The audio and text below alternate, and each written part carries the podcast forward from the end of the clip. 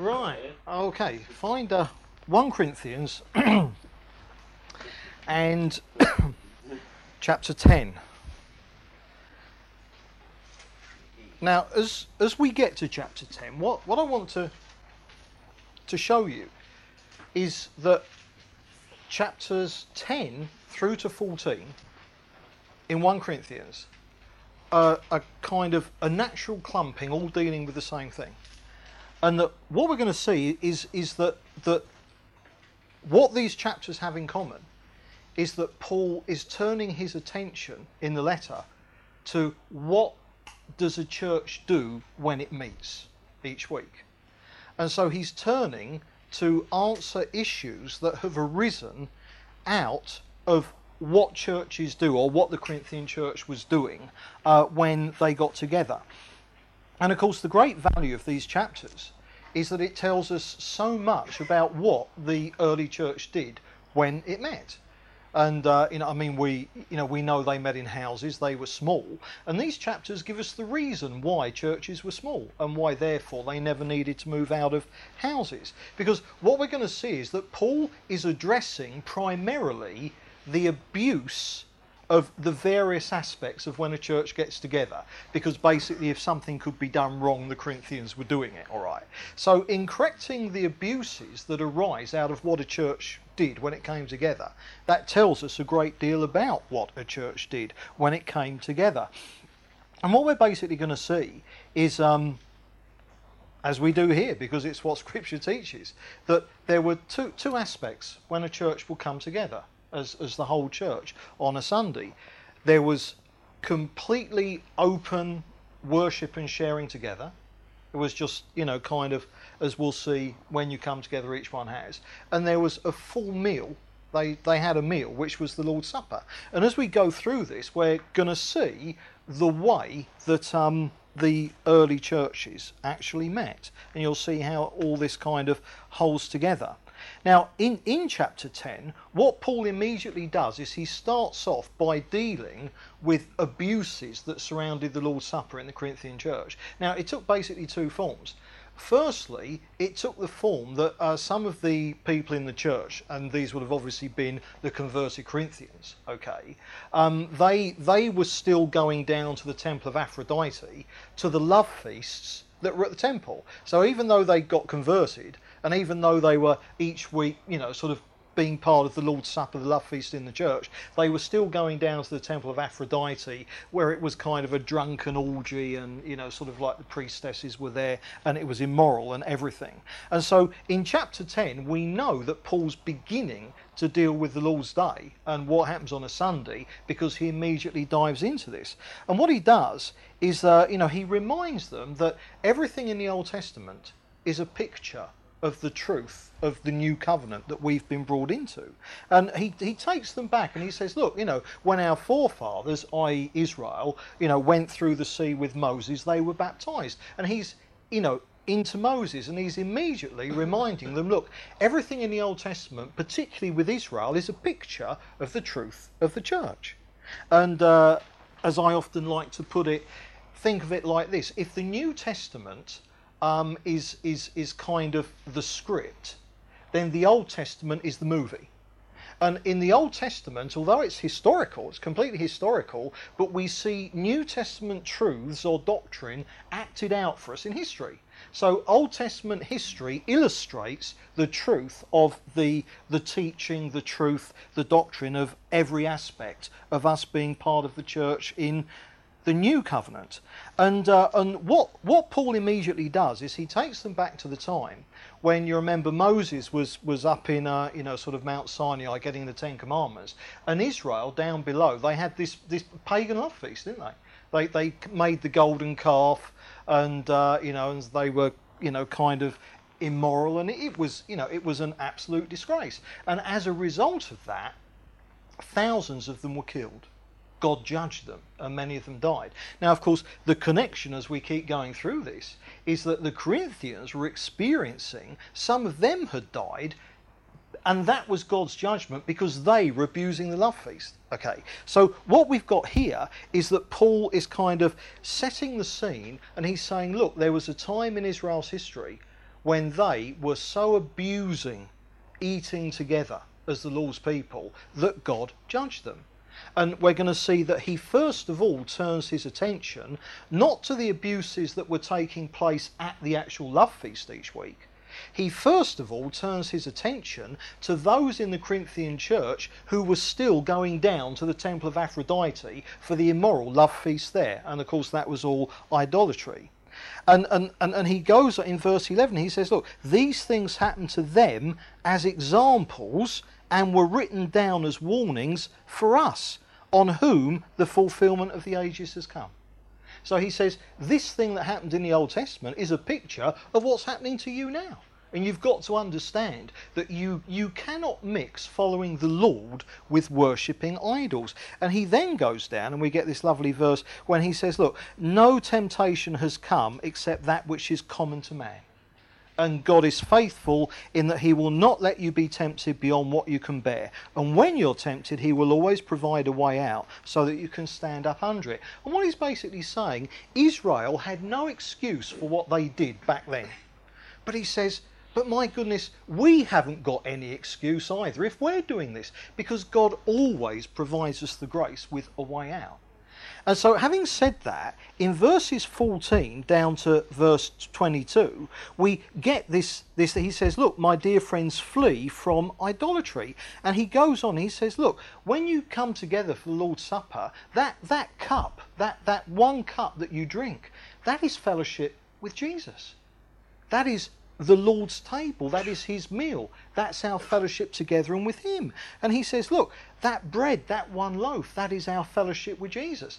That is our unity, that meal of unity. And he says, But my goodness, but you're going down to the temple, to this idolatry thing. And he says, Look, you cannot drink the cup of the Lord and the cup of demons.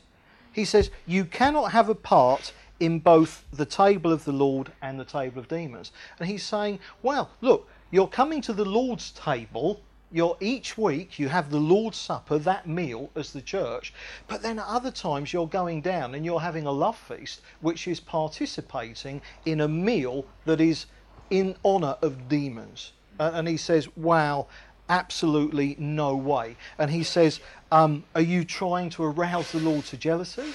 Because he's saying, if you do stuff like that, my goodness, the Lord will sort you out. And of course, as we move on to see later, that was happening, and, and, and some of them were ill, and some of them had actually died. And of course, he, here we're immediately seeing that when the church came together um, each Sunday, the first day of the week, they had a meal together. And, and, and Paul is correcting the abuse here of a full meal. And as we keep going through this, we'll see the other abuses he's, he's correcting as well. Now, from verse 23 onwards, he, he kind of um, he, he goes back to where he was in a, in a chapter 8 and dealing about look what do you do with food offered to idols? And you know and he establishes that look everything is permissible but on the other hand don't do anything to make anyone stumble. And of course he goes back to food because that's what he's dealing with. He's dealing with the love feast. And uh, you know and obviously uh, what meats you could and couldn't buy in the market uh, related because that would be what you were bringing to the love feast. So obviously it related there, but also he deals again. Look, if you're going to unbelievers' houses for a meal, and again the assumption is that we are. That we do have ongoing social relationships with non-Christians. He says, "Look, you know, don't don't worry if that food has been offered to idols. You you be free to eat that. It's no big deal, unless it's going to cause a problem to someone there. Then it is a big deal." So, so again, there he's he's dealing with the, the whole issue of, of, of food. Now, when he, uh, he he ends that section, and uh, we get verse one of chapter eleven, and he says, "Follow my example as I follow the example of Christ." And Paul would often say this because everything he was teaching, everything he was doing, what he the way he lived, he got it from Jesus. So in a sense, elsewhere, he's you know he's he's saying, look, imitate me as I imitate Jesus. And there's a tremendously important verse in verse two, because he then says, and now he's moving on to other aspects of questions that have been raised in regards to the Lord's Day. He says, I praise you for remembering me in everything and for holding to the teachings just as I pass them on to you. Now, that shouldn't be the word teaching. That's not the Greek word for doctrine. It's the Greek word for tradition And, and it means practice, repeated practice. And here, in the context of dealing with the abuses that arose from what the Corinthian church were doing each time, here we get this incredible statement that Paul says, But I praise you for at least having a full meal. I praise you that you are having this open time. Even though you're abusing it, you're doing right in observing the traditions I've passed on to you. And of course, this is the exact opposite to what Scripture elsewhere calls the traditions of men, which go against the traditions that the law wants. And so here, this is one of the verses where we can see that it's not kind of, you know, sort of like, oh, well, meet as a church how you like, that somehow what's in the Bible, it's just descriptive. It's not prescriptive. It's not saying we've all got to do it. That's just how they did it. Well, no, not at all. Paul praised them for doing what he passed on to them. And what he passed on to them was that when they met together, it would be in houses. They were therefore small. They would have a meal together. And as we're going to see, they would just have completely open sharing, no one leading it. In other words, no, no services. And what he moves on to now is, is, is the thing about head coverings. This, this again had, you know, arisen, they'd written to him about it. And of course, where the problem arose here is that you had converted Greeks and converted Jews who came from different religious backgrounds. Um, but basically, what it boils down to is that it's the question look, should we be veiled when we worship? Should men be veiled? Should women be veiled? Who's right and who wrong? You know, I mean, the, the Greeks weren't, the Jews were, and, and, and, and there's all this kind of thing. And basically, what it boils down to, my understanding of it, is Paul is saying, well, no, actually, no one should be veiled. Because he says elsewhere that we all, with unveiled face, behold the glory of the Lord.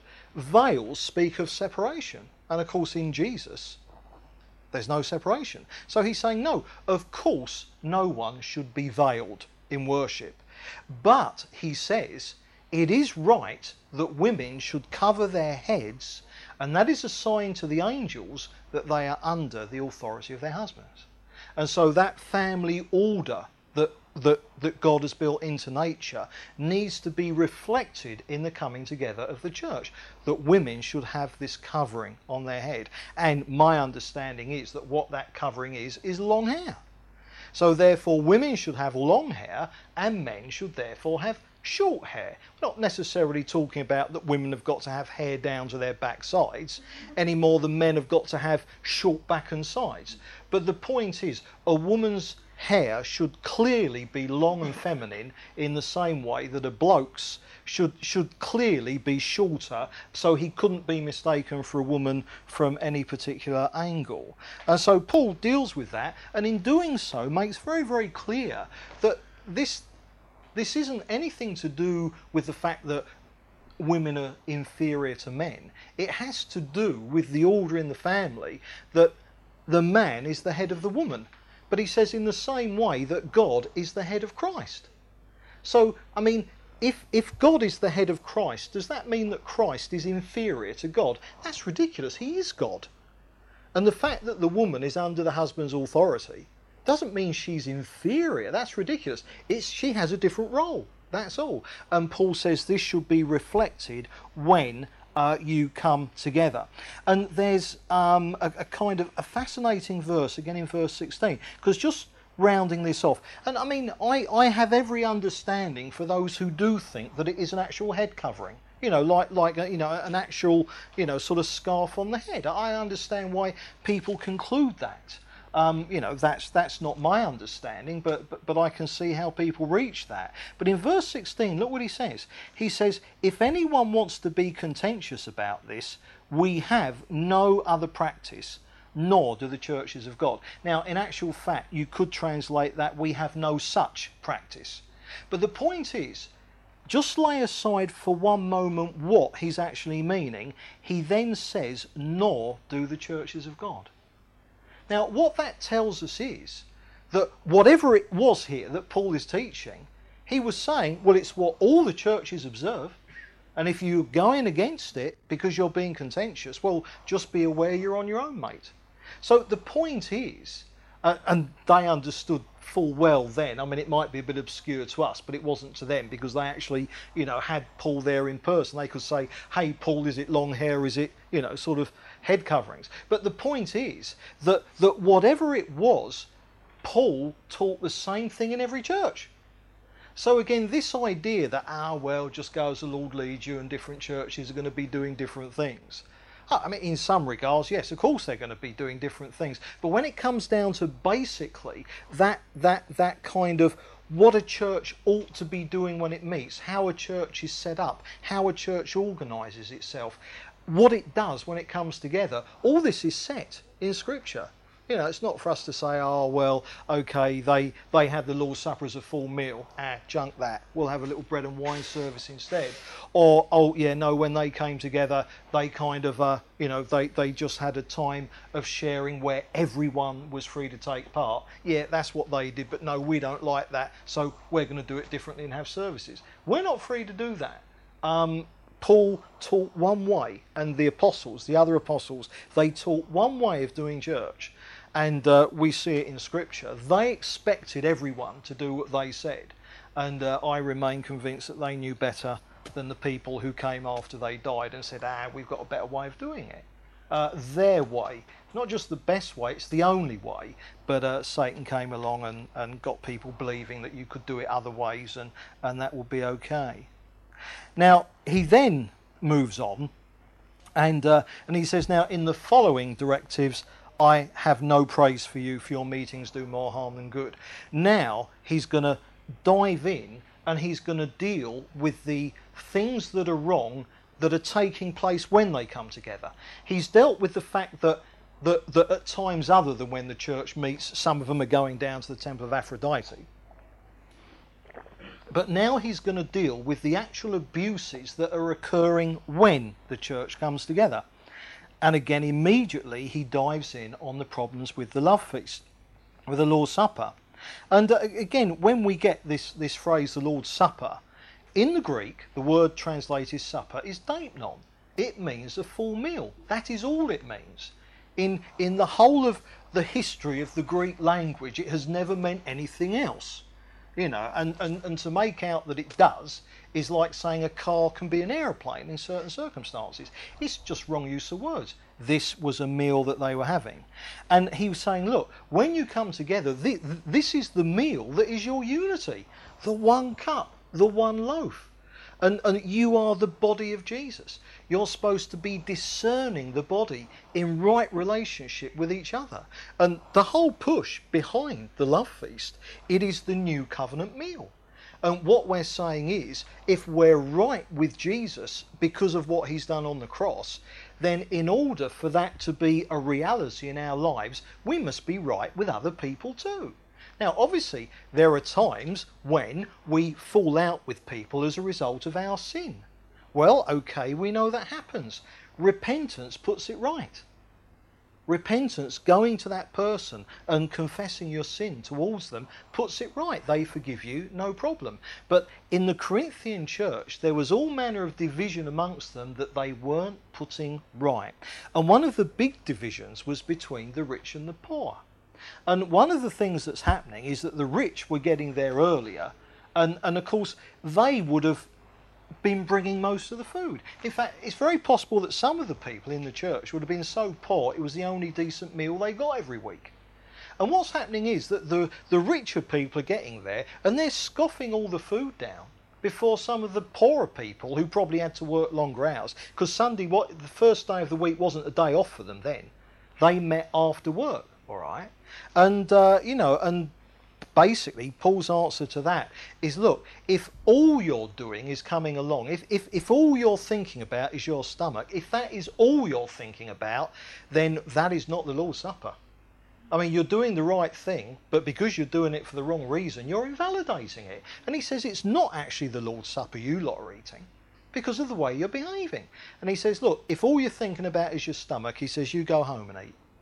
If that's what you're thinking about, you stay at home and you, you fill your stomach there. And another problem that was happening was um, that they were getting drunk. And, and you know, so, so, you know, sort of like the one cup was, was, was, was perhaps being, being taken more liberally than it should have been. They were literally getting drunk. And of course, the point is, he's already dealt with the fact that some of them have been going down to the temple of Aphrodite for the drunken love feast there. And now he's saying, you're turning the church love feast into the same sort of thing. And he says, this is an absolute disgrace. That they were being selfish, they were only thinking of themselves, and that is the exact opposite to what the Lord's Supper celebrates. The Lord's Supper is, is the meal of our unity together in Jesus. And it's when we examine ourselves, not, not in regards to our relationship to Jesus individually, we should be doing that all the time. We don't wait till we get together on a Sunday for that. But it's examining what is my relationship with my brothers and sisters who are here? Is, is there anything I've got to put right that I haven't put right? And of course, this is absolutely at the heart, and this is why Paul reminds them look, when Jesus was at you know that last supper with the disciples, and again it was a full meal, it was he says, Look, this is this is, you know, my body, my blood, I'm gonna die on the cross. This is the new covenant. It's for the forgiveness of your sins. So therefore you must be in, in, in an attitude of forgiveness towards each other and being willing to ask forgiveness when you have sinned against somebody else. And he actually says, look, what you've been doing, you've been eating and drinking judgment on yourself. Remember in, in chapter 10, what did he take them back to? When Israel had that drunken, gluttonous love feast. And God judged them. And he says, This is why some of you are weak and ill, and a number of you have fallen asleep. And then he says, But if we judged ourselves, we would not come under judgment. So the point is, this is why we're to examine ourselves. If I'm in wrong relationship, if I've got undealt with sin in my heart against somebody, you know, that I've sinned against them and they know it. I'm not talking about something they, they're not even aware of. But, you know, if, if, if I'm in that situation, I should judge myself.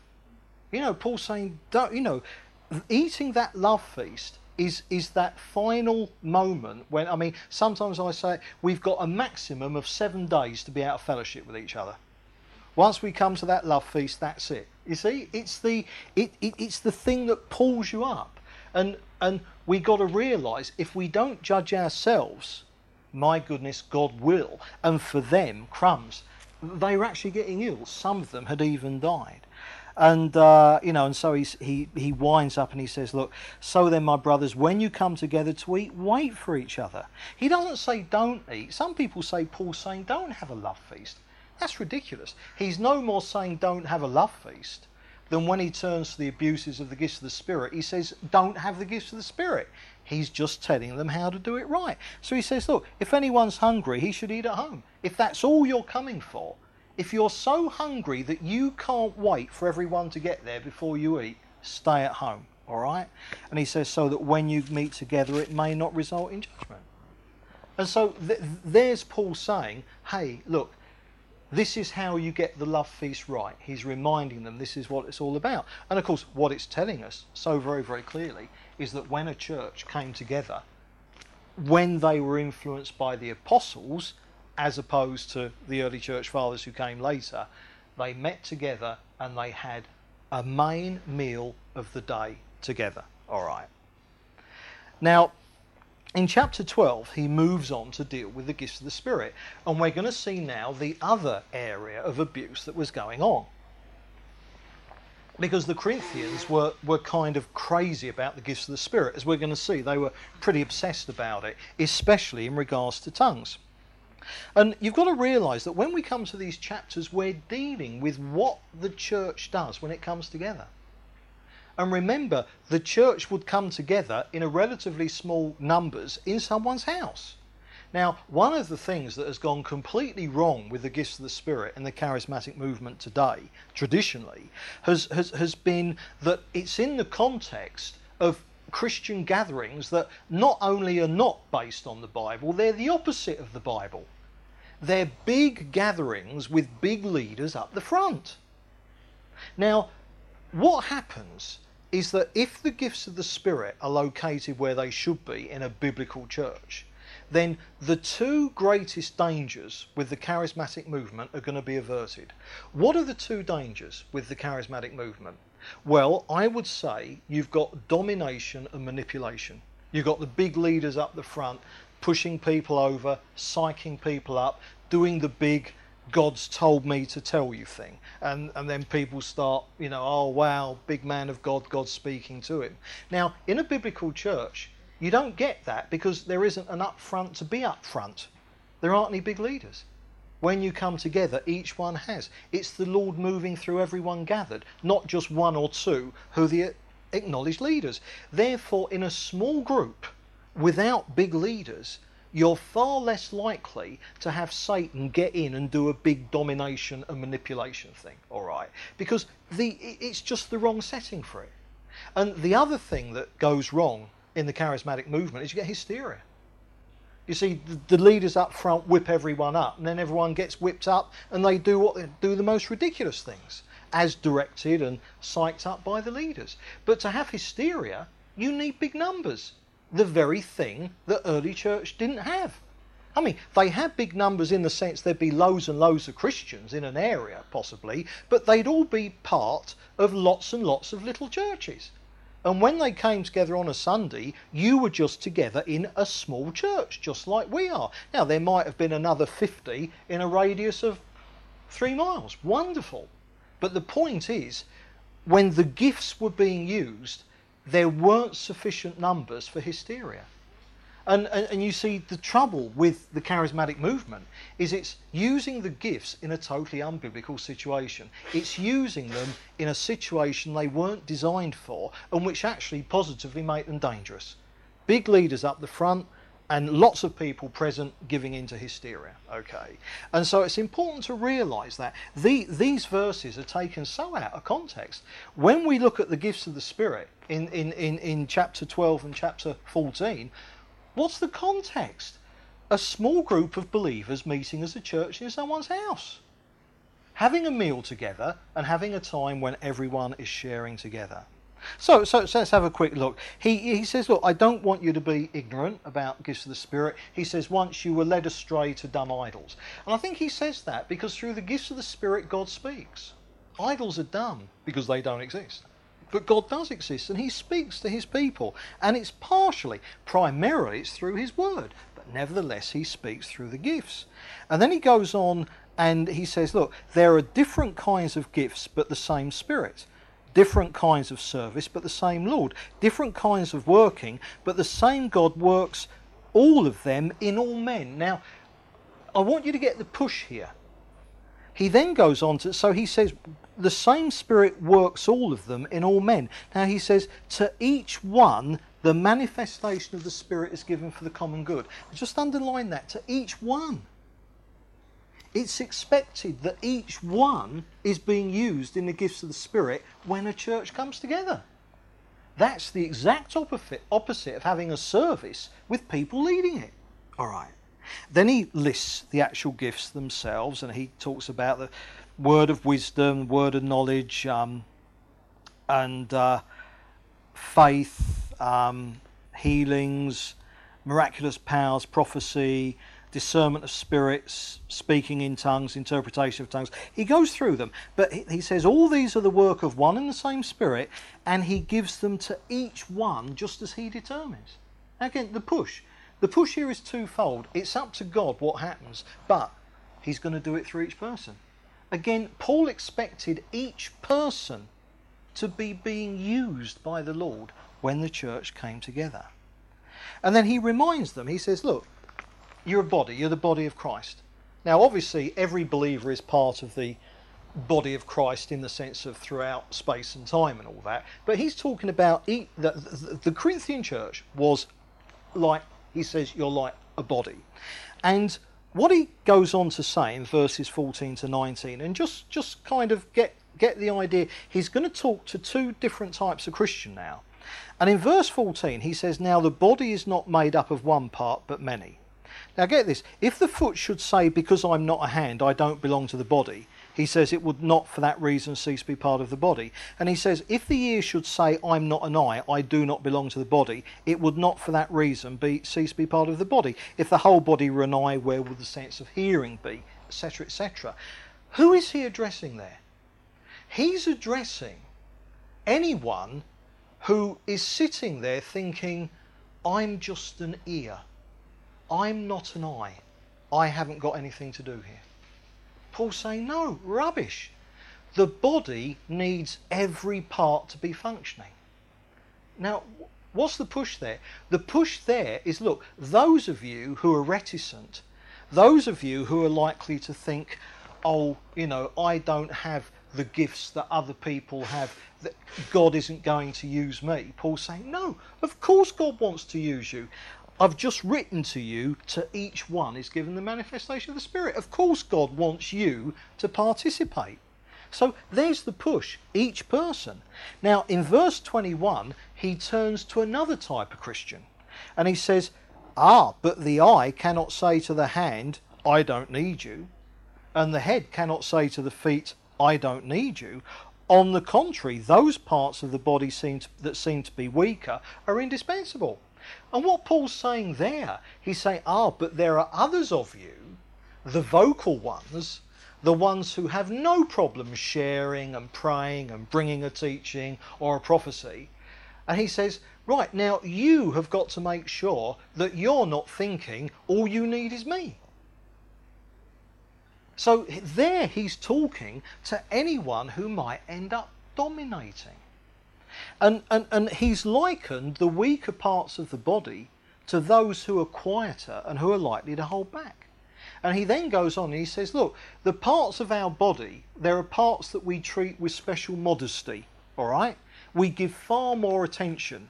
I mean, how can I put it? You, you are far more likely to miss the fact um, that, that, that, I mean, sort of, you know, that sort of you've forgotten to put one glove on on a cold day you're more likely to miss the fact that you've forgotten to put a glove on than that you've forgotten to put your trousers on or something. you see, because he's saying, look, there are parts of our body, they're, they're the ones that we consider that, you know, they're not really meant to be on show, and we give them greater honour. We take more care to look after those parts of the body. And what he's saying is, look, when a church comes together, the main consideration you've got to be giving is how can we bring the quiet ones forward? That's what he's saying. He's saying you've got to have an atmosphere, you've got to have a setup where the quiet ones are given the most honour. And of course, one way to guarantee that the quiet ones aren't going to step out and bring something is for the noisy ones to just keep doing it all and dominating. Can you see? So you've got to have a setup where everyone is being encouraged to take part. It doesn't mean that the noisy ones can't take part as well. Of course they can, but it must never be that they're doing it all. And the whole push is Paul saying, look, come on, each one of you must be doing and moving in the way that God wants to move through you. Okay, and that that's the whole push. Now, isn't it ridiculous to apply this to a church service where you've got lots of people in a religious building with someone leading from the front. The whole push behind this is that it is wrong for any one person to be dominating. And yet, traditionally, when Christian churches get together, they've built a system that is, in essence, someone dominating from the front and most people having no choice but to not take part, except to say Amen and sing a hymn. So again, we see there that, that traditionally, since the early church fathers, the Christian church has not just done it differently from the New Testament, but done it the exact opposite of the New Testament. So what we're seeing is when a church came together in New Testament times, they'd be in someone's house, um, they would have a meal together and they would have a time of sharing where everyone was free to take part as the Spirit led them and where everyone was positively encouraged to take part. Now, what's the opposite of that? Well, meeting in a religious or public building, um, having lots of people with a one person or a very small group of people who do it all from the front, everyone else not participating in any significant way, and then you top it off with a, a service with bread and wine. That is the opposite to what the early church did.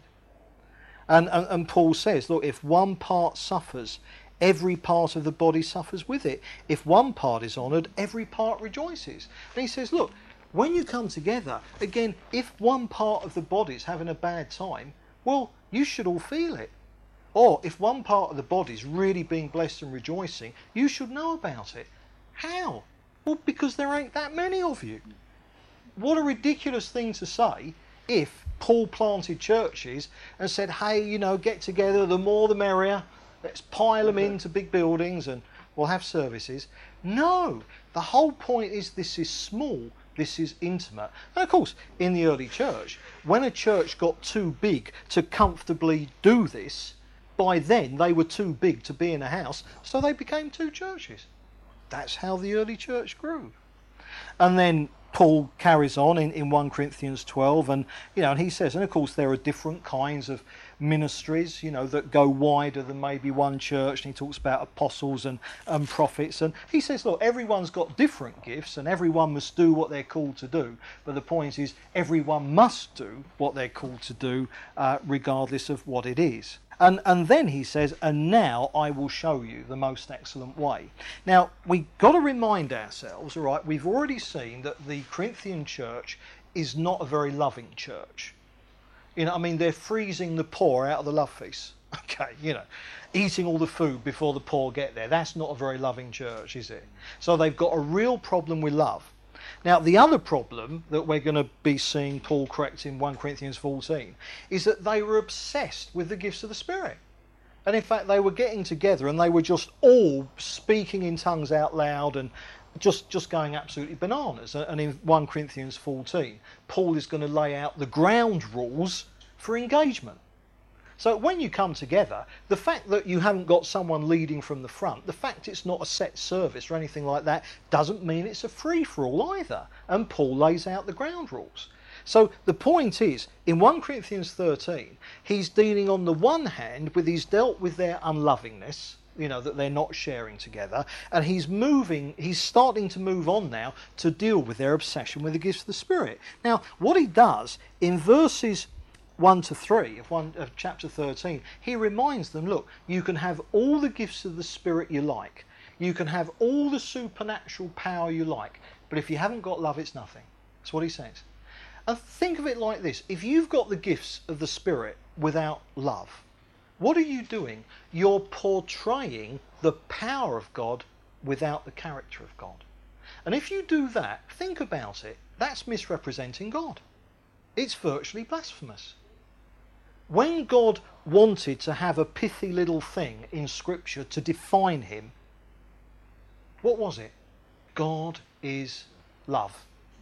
You will never find a pithy little God is power.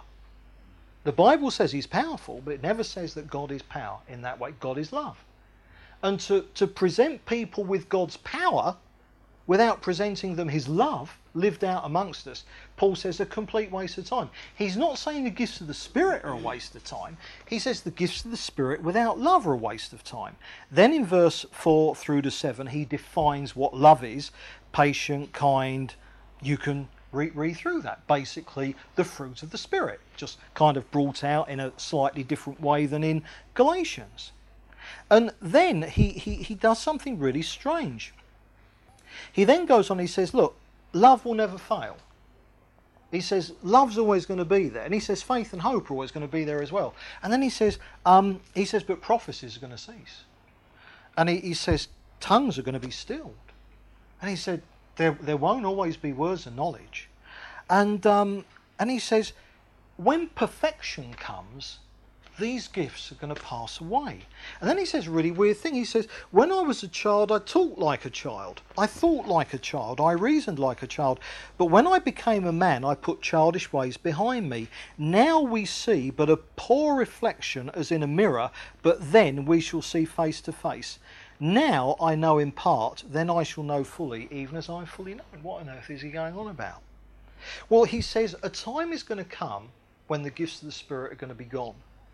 And he says that time is when he sees face to face. When the perfect comes, when he knows as he is known. Now, that time for you and I is going to come either if the rapture happens now or when you drop dead, all right, and go to heaven. And what is Paul saying about this thing about this childish things? I put when I grew up, I put childish things away. He's addressing a church that are obsessed with the gifts of the Spirit. I mean, they are obsessed with the gifts of the Spirit. And he's reminding them look, love is what matters not. He's not saying stop using the gifts, but he's saying you have got the gifts totally out of proportion love has got to be brought into the mix. And then he says, look, what you've got to realise is he says love is going to be there forever. When you're with the Lord, you're still going to love the Lord, and the Lord is still going to love you, and we're all still going to love each other. So he says love will carry on forever. But he says, where will the gifts be then? Well, for you, nowhere, because you won't need them anymore. The gifts of the Spirit are tools with which to dig a garden. Now, if there's no garden to dig, you don't need any tools, do you? If you imagine hanging round heaven, you know, with spades and shovels hanging round our necks. It's ridiculous. And then he shifts the picture and he says, in exactly the same way, look, my toys meant everything to me when I was a kid, but they don't now. And he says, look, here you are obsessed with the gifts of the Spirit, thinking that they're it.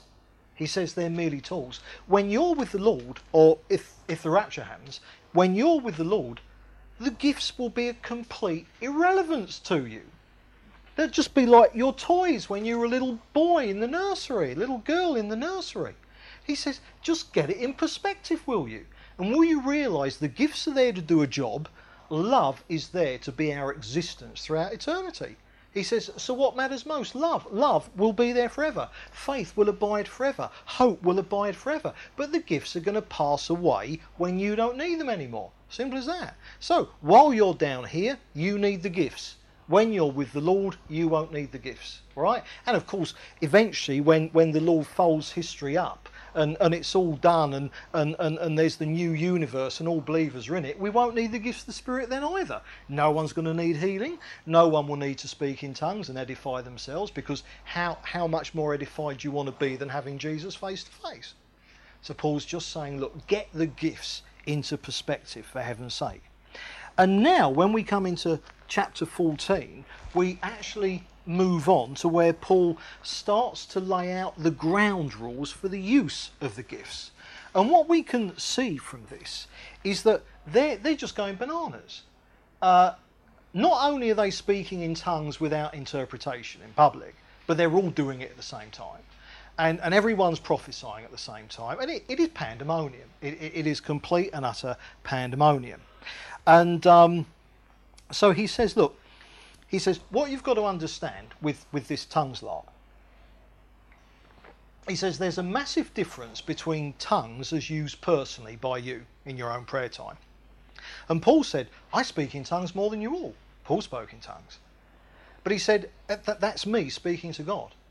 He says, but what on earth is the use of me speaking out loud in tongues when the church gets together, you know, round at someone's house on, on, on Sunday? What on earth is the point of me speaking in tongues unless it's going to be interpreted? That is the public use of private tongues, and he says that's a no-no. And he says it's a complete waste of time. You know, I mean, you know, if I mean, let's let's say that I didn't only speak English. Let's say I spoke Swahili, right? And uh, so you know that I speak English and Swahili. And, uh, but none of you speak Swahili, okay? So I come along one Sunday and I've got a little teaching that I want to bring, or a little little exhortation, a little hey, look what happened to me during the week, and I do it in Swahili. You say that's just silly, because we can't understand. And Paul says that's what you're doing with tongues. Now he says if you're going to speak in tongues because God is leading to you and someone's going to interpret, that's fine. All done decently in order. But all this going away in tongues, he says it's absolutely crazy. And he says as well, look, if an unbeliever comes in, and Paul assumed that there'd be times when unbelievers were there, all right? He says, look, if they come in and just hear you all speaking in tongues with no interpret, they're going to think you're mad. He says, no, but prophecy, ah, now prophecy, you see, tongues is us speaking to God And the interpretation of a tongue will therefore be a prayer or praise or something like that. But a prophecy is God speaking to us. Now he says if an unbeliever's there, wow, that will be a sign to him. That that that will convict him. He says that's wonderful. I mean, of it, but assuming you're not all prophesying at the same time. Because how on earth could anyone hear any one prophecy if you're all doing it at the same time? Now, also, um, he he goes on to say, but there's another way in which tongues is a sign. He, he almost seems to contradict himself on this one because he, he sort of starts off by saying tongues isn't a sign for unbelievers but prophecy is. And then he says the opposite. He says tongues is a sign uh, but prophecy isn't. But of course, what he's talking about, there is one way in which the gifts of, of tongues is a sign. And it was a sign to Israel that they were rejected by God and replaced by the church. And Paul quotes from Isaiah 28 Through men of strange tongues and through the lips of foreigners, I will speak to this people, but even then they will not listen to me, says the Lord. And of course, what, what that's referring to is that that was Isaiah prophesying to Israel. And remember, in the law of Moses, the eventual judgment that came on Israel, if they repeatedly rebelled and didn't repent was that they would be carted off into captivity. That people of a foreign tongue, a language they didn't understand, would take them out of the promised land. And, and so here's a prophecy from Isaiah saying that's going to be God's judgment on you. You know, through people of a strange tongue and a language you don't understand, I'll judge you because I'll take you away into captivity. And of course, that happened to Israel in the Old Testament. But of course, because Israel rejected Jesus as their Messiah, when Paul's writing this, it's due to happen again. In AD 70, Israel was destroyed by the Romans and taken into captivity.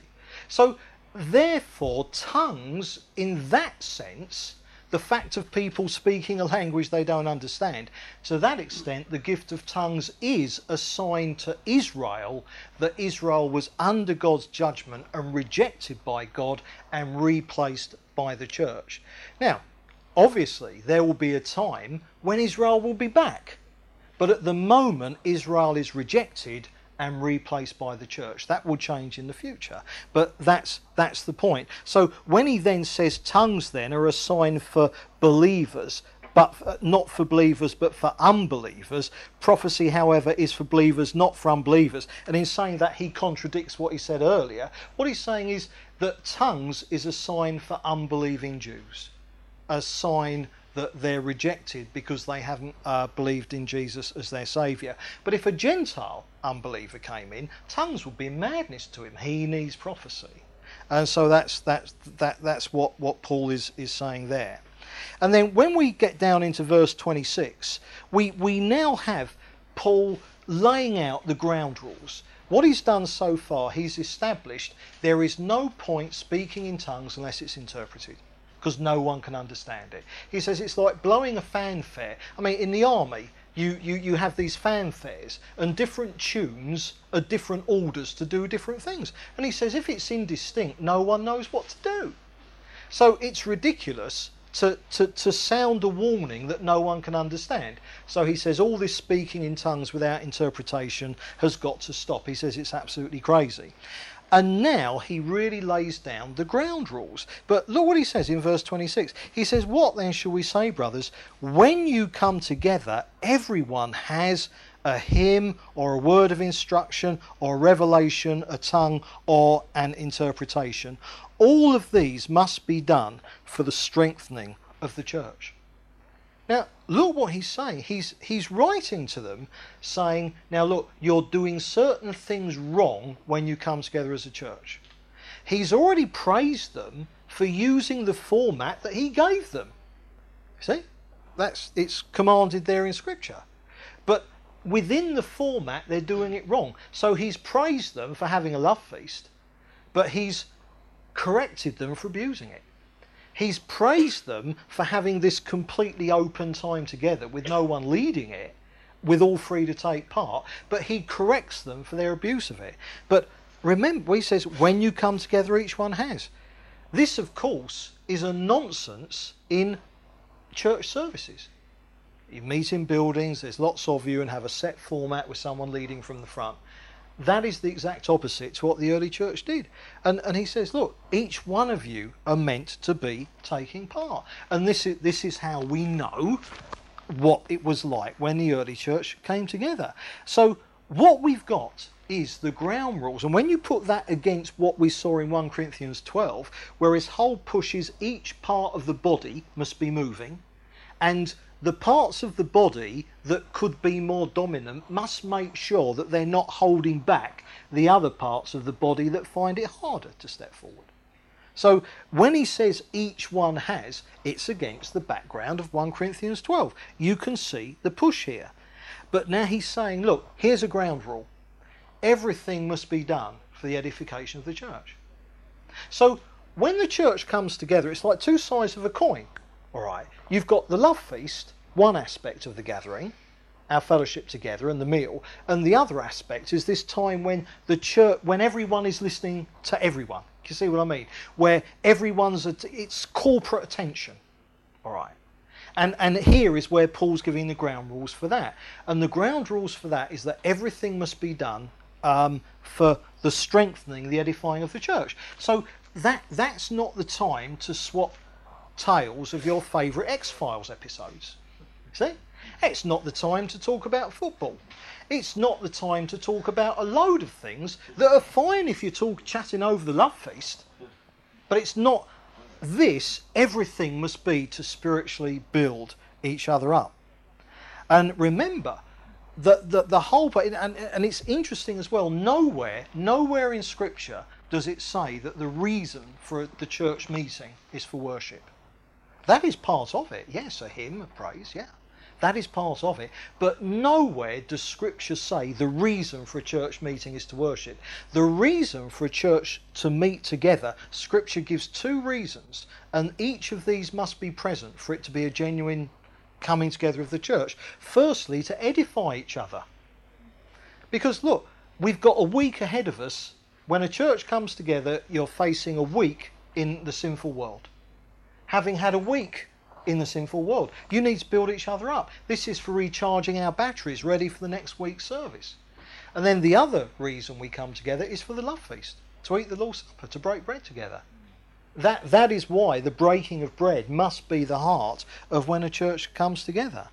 And so there's the first ground rule everything must be uh, for the strengthening of the church. Now he says, if anyone speaks in a tongue, two or at the most three should speak and someone must interpret. If there's no interpreter, the speaker should keep quiet. So what he's saying, look, okay, it's okay if you've had one person speak in tongues and then another and then another. That's okay. They're not doing it at the same time. But once you've had two or three, then put a stop to tongues. You need to say, Lord, interpret for us.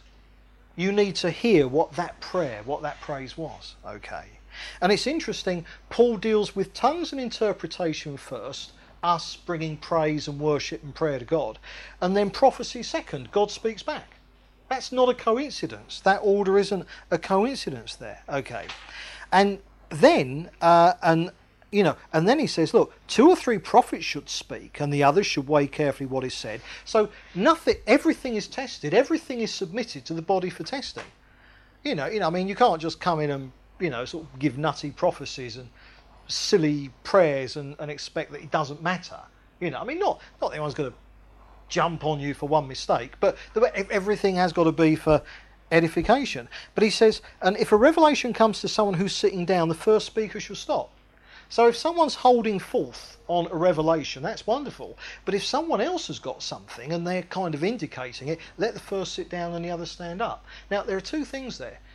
The second ground rule for that corporate time when the church is, you know, kind of sitting in the circle and we're all concentrating on each other, the second ground rule is only one person speaks at a time. But also, isn't this incredible? You're bringing something, you know, you realise someone else has got something, you sit down and let them get up. Rather than, hey, I've got to do my bit and being dominant, it's all the time giving way to others. Because the more who participate, the better. And so here are the ground rules. And, and he said, look at this. And he says, you can all prophesy one by one, so that all may be instructed and encouraged. Now, again, what possible sense could that mean, if, if the church, the early church, has services? I mean, you can all prophesy. You know, I mean, how many church services have you been to where you, along with everyone else, is free to prophesy? See, this is what shows us how it was when the churches came together. A church would come together in someone's house and they would have a time of building each other up, of praise, of worship, bringing a teaching, edifying each other. And it was literally each one has. It was you may all prophesy one by one. No one was leading it. Well, someone was. Jesus was leading it. This is a family get together. It's a family get together. Everyone taking part, building each other up as the Lord leads and uh, you know, and you know, then of course the other aspects, as you know, as we've already seen, the Lord's Supper. You know, families when they get together, they eat together. And then he, he goes on, he says, Look, the spirits of prophets are subject to the control of the prophets, for God is not a God of disorder but of peace. Here's another ground rule anything that is disorderly, chaotic, when you look at what goes on in charismatic meetings, it's the exact opposite. And there are people out there, they actually, they say that God works in a disorderly way because that offends the mind. There's actually that teaching.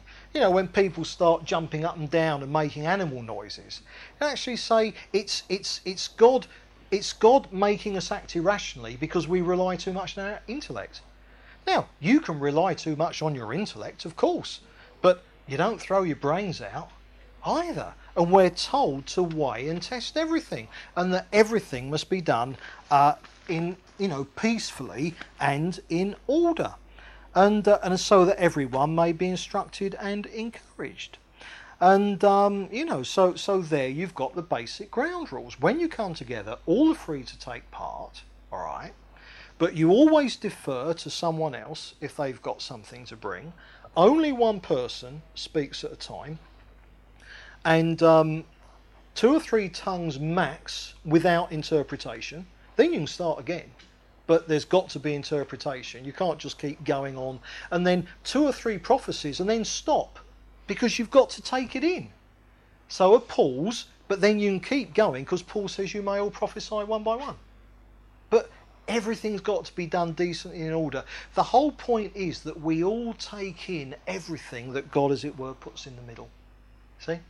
So God puts something through Andy in the middle, might be a prayer. God puts something through Vincy in the middle, might be a prophecy. We all need to feed on that. Cheryl shares something the Lord's done for her during the week. We need to hear that, all of us. We're all concentrating, but then we shouldn't be sitting there thinking, wow, this is good, I'm really feeding on this. What are you going to bring to bless other people? That's the whole point. So we're not coming to receive, we're coming to give. But if we give, then we'll certainly know we can receive. Now, the last few verses, um, bit difficult, and uh, let's just see this. You get this as in all the congregations of the saints, women should remain silent in the churches. They're not allowed to speak, must, but must be in submission as the law says. If they want to inquire about something, they should ask in their, their husbands at home, for it's disgraceful for a woman to speak in the church. Now, again, notice, I'll come on to deal with that in a minute, but notice again, he says, Look, did the word of God originate with you? Or are you the only people it has reached?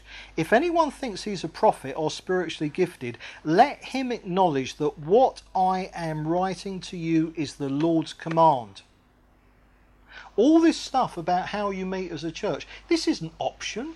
This is the command in Scripture. We are commanded in Scripture how to be as a church.